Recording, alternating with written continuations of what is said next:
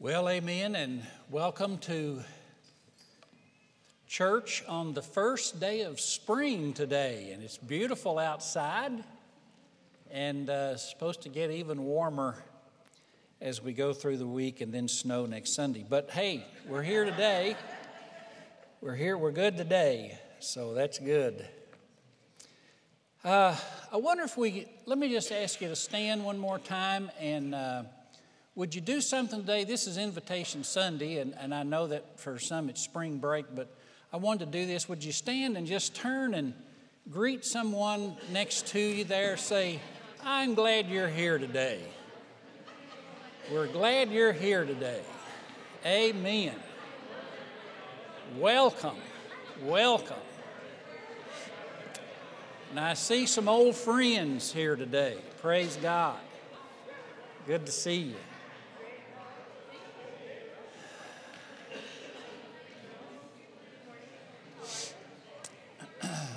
All right.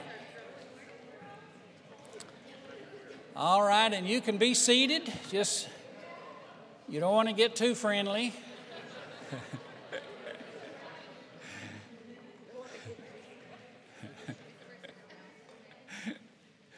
All right, amen. Well, if you have your Bibles, I want you to turn to a very surprising verse, almost shocking in, to its original hearers. And it's John 3:16. Amen.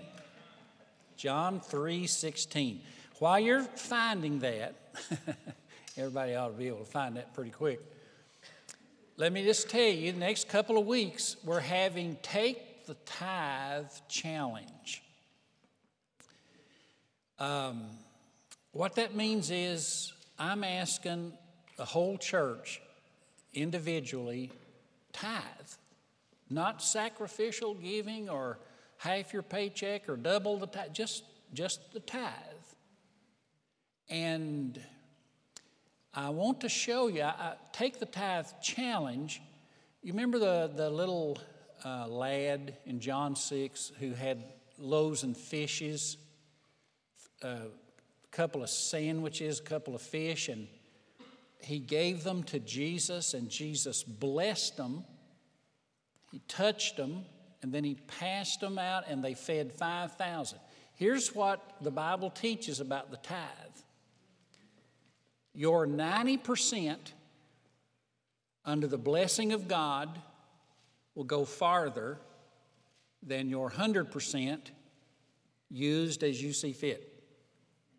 God keeps a tithe for Himself so you can grow in faith. And He will bless, when we give Him that 10%, He will bless that 90% to, to go far beyond what the math calls for. So I'm, I'm, I'm issuing a challenge. Over these next two weeks, just take the tithe challenge, say, I'm going to tithe, and I'm going to ask God to bless my 90% beyond what my, if I kept it, what it would bring to me. So that's the next couple of weeks. John chapter 3 and verse 16 John 3:16. Let's read it. For God so loved the world that he gave his only son or King James says only begotten son that whoever believes in him should not perish but have eternal life. There are 30 over 31,000 verses in the Bible.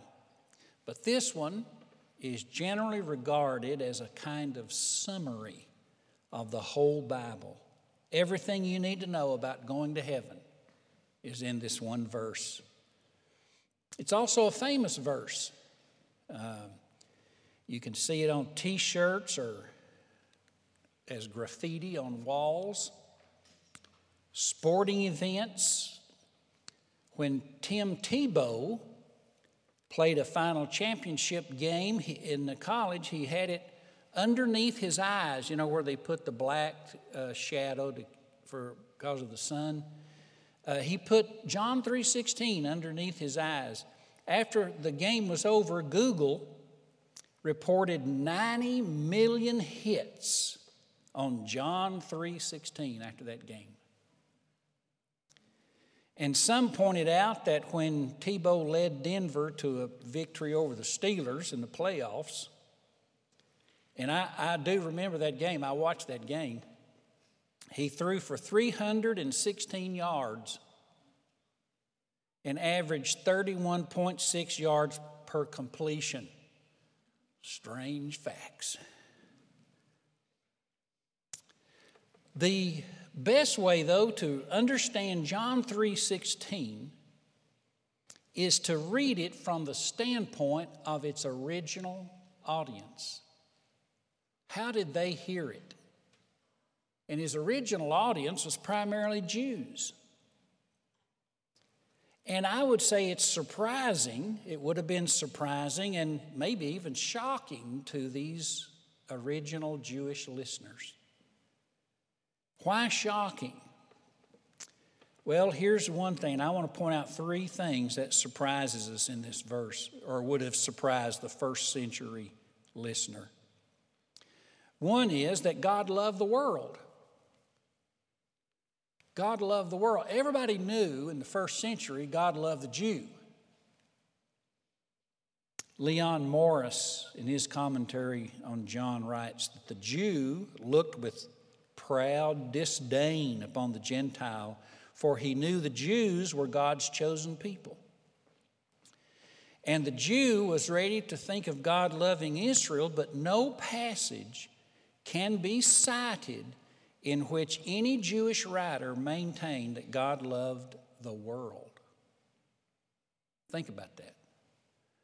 Listen to Deuteronomy 7, verse 6.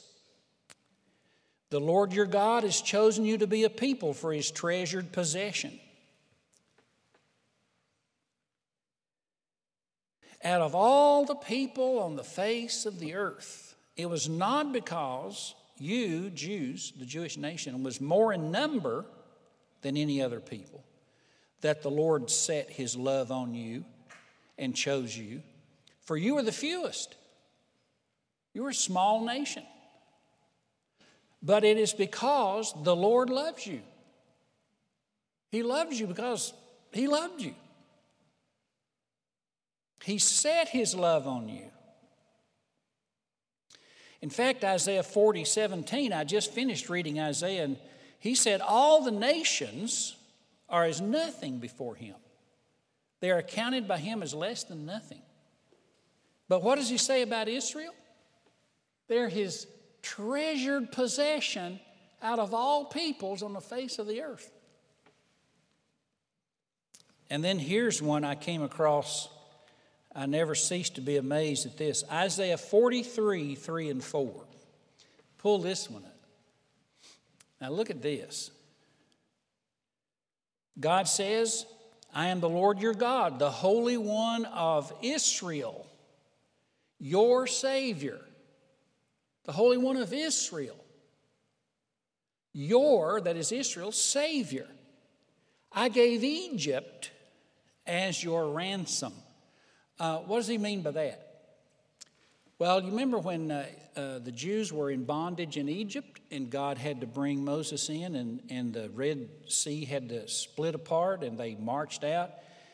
And then the Egyptian army tried to follow, and the whole army, all the brightest and best young men in Egypt, were drowned in the Red Sea.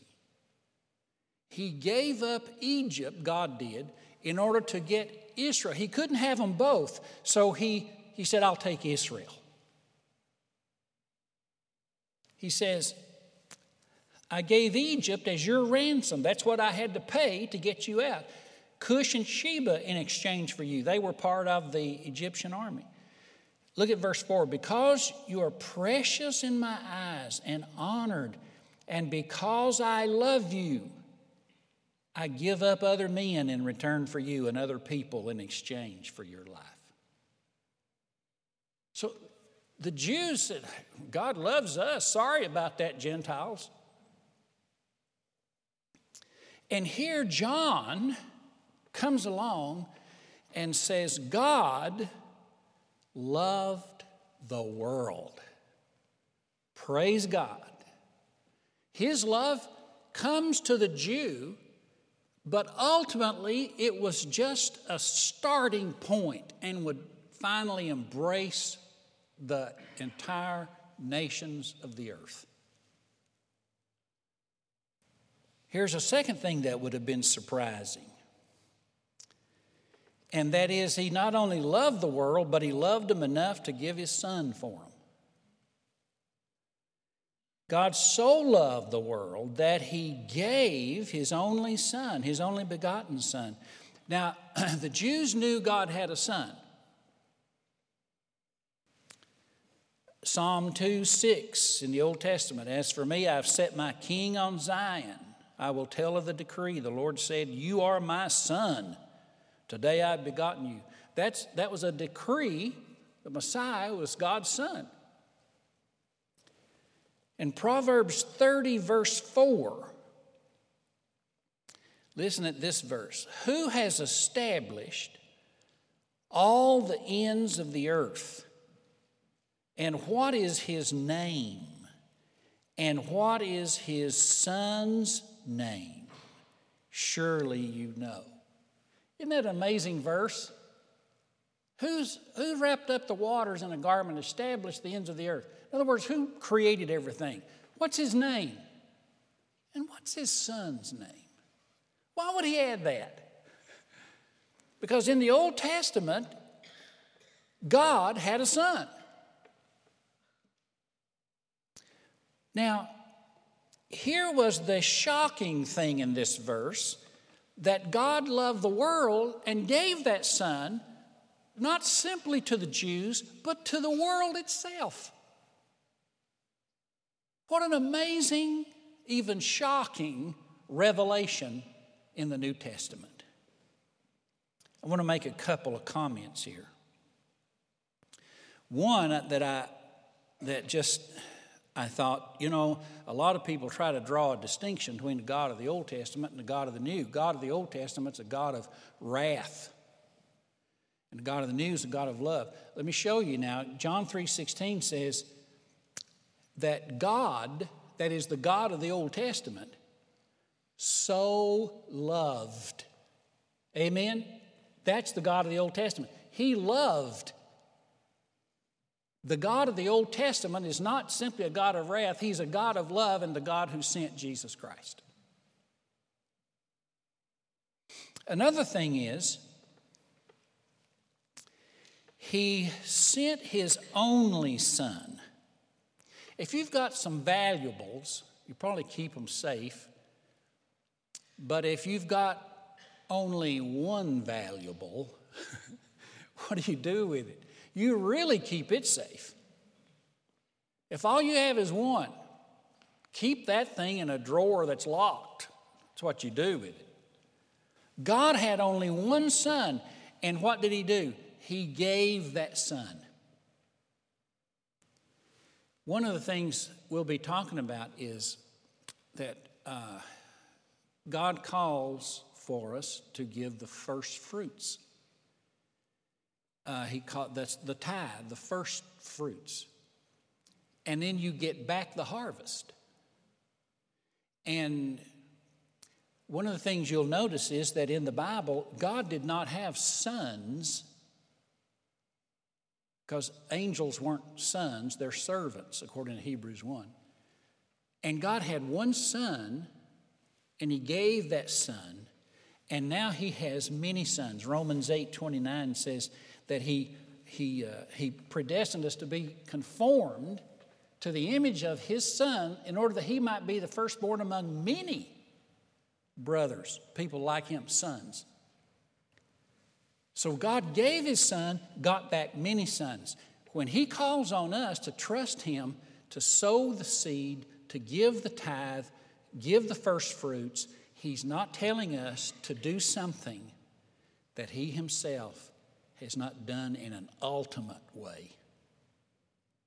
God did it, gave his firstborn.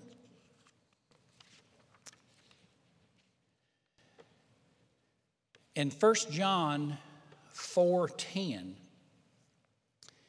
he says in this is love not that we have loved God but he loved us and sent his son to take away our sins. Uh, some time ago, I talked to a guy who found it hard to believe that God loved him because of all the suffering and circumstances he was going through. And I pointed him to this verse. If you want to know the evidence that God loves you, don't look at circumstances in life. Look at the cross. God so loved the world, he gave his son. There's all the proof that you need that God loves you. So don't doubt it. There's your proof. Let me point out a third thing I think that's surprising. This would have been shocking to the original audience. He says, God so loved the world. That was surprising. He gave his only son. That was surprising. And here's the third thing. Who that so that whoever believes would not perish but have eternal life. That faith, not works, would bring eternal life. There is no there is no message in, in first century Judaism that says all you have to do is believe in the Messiah, believe in Jesus and his work on the cross and his resurrection. There is no message like that. In Judaism, there were works. You had to keep the Sabbath day perfectly. You had to observe all the festivals, keep the ceremonies, obey all the law, and all of the things written around the law. And then at the end, when you die, hopefully you go to heaven. There was no assurance. There's no assurance in Judaism today. And I looked at some of the religions. For example, Buddhism has 13 steps to becoming a good Buddhist. And almost all of those are based on things you have to do. Otherwise, there's karma. Karma is a Buddhist principle. Karma means that what you do, it comes back to you. Now, listen, in the gospel, the bad things you do don't come back to you, they come back to Jesus. They fall on Him. Jesus suffered my bad karma. Can I get an amen, folks? This is the gospel. This is the gospel. I know it's free, and free is hard to handle. But he said, if you believe, it is the least thing, believe, with the greatest gift, eternal life and available to all, whosoever. That's incredible. There is no message like this in all the world. I looked at Islam. I almost became Muslim last week. I was this close. No. But Islam is like Buddhism, only it has five pillars of the faith. And you know what those are? things you do. You have to give money to charity. You have to fast. You have to, at certain times of the year, in the month, you have to pray uh, certain times of the day. You have to make a pilgrimage to Mecca. These are things you do. Every religion and philosophy has eternal life, might be yours if you do these steps, keep these fundamentals. The gospel says faith in Jesus, the least thing, gives the greatest gift eternal life, available to all. It's amazing. It is truly good news. So, it, this is the only message in the world with this kind of content. John 5 24 says this Truly I say to you, whoever hears my word and believes him who sent me has, notice that past tense, has eternal life.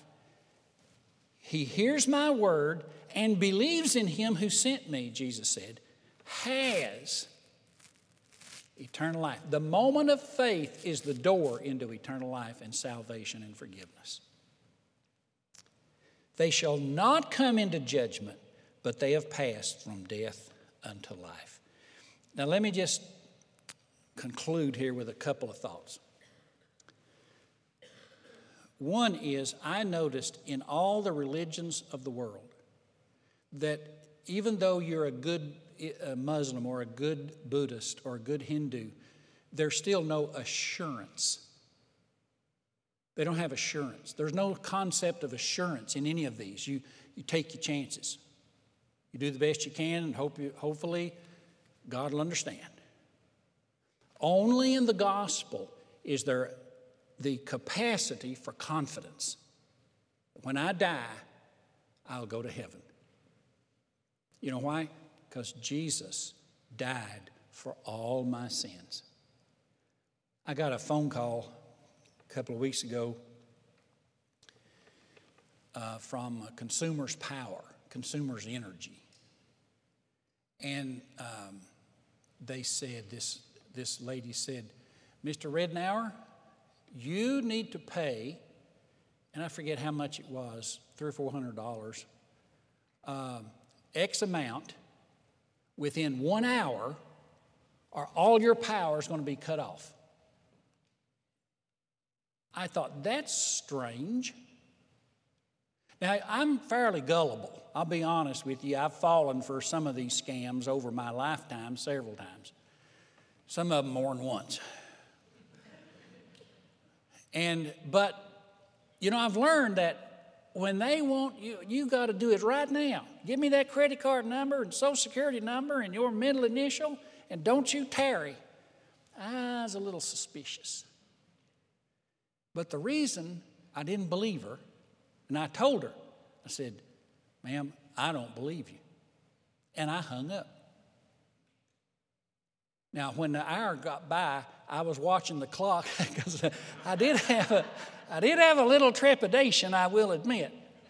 But I didn't believe her because I said to her, We paid our bill.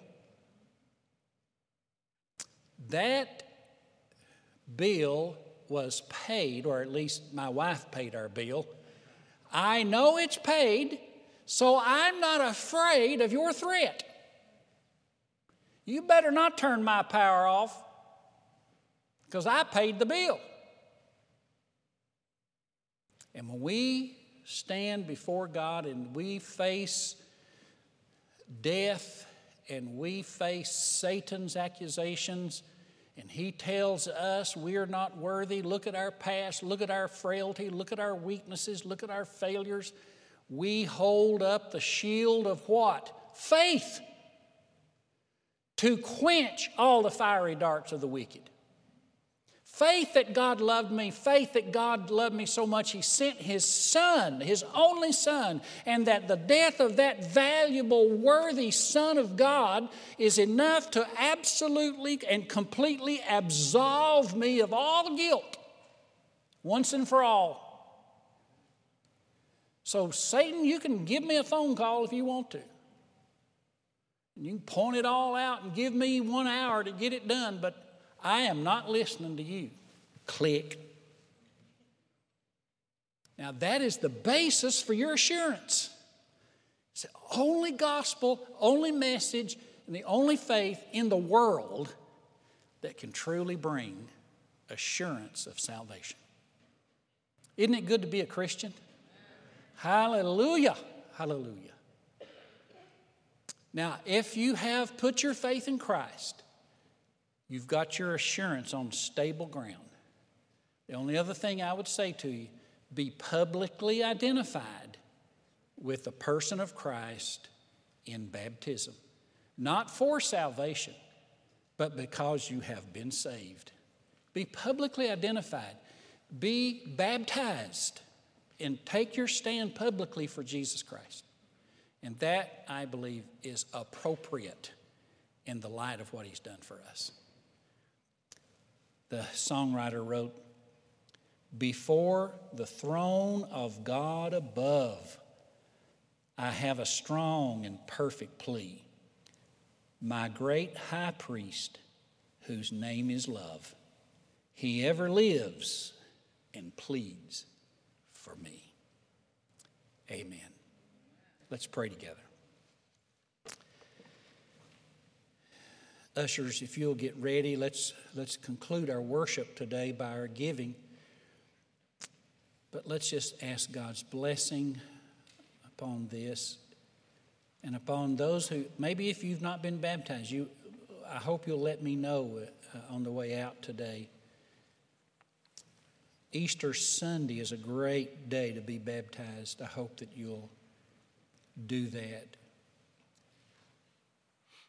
Heavenly Father, I thank you so much for this wonderful gospel and the privilege of declaring it that the value of Jesus atones for my sin, that you gave him to me and to us. You gave him to the Gentiles as well as the Jews. We praise you today. We can only praise you. We're almost speechless by the truths in this text. Help us, I pray to follow you because of your love to us. In Jesus' name, amen.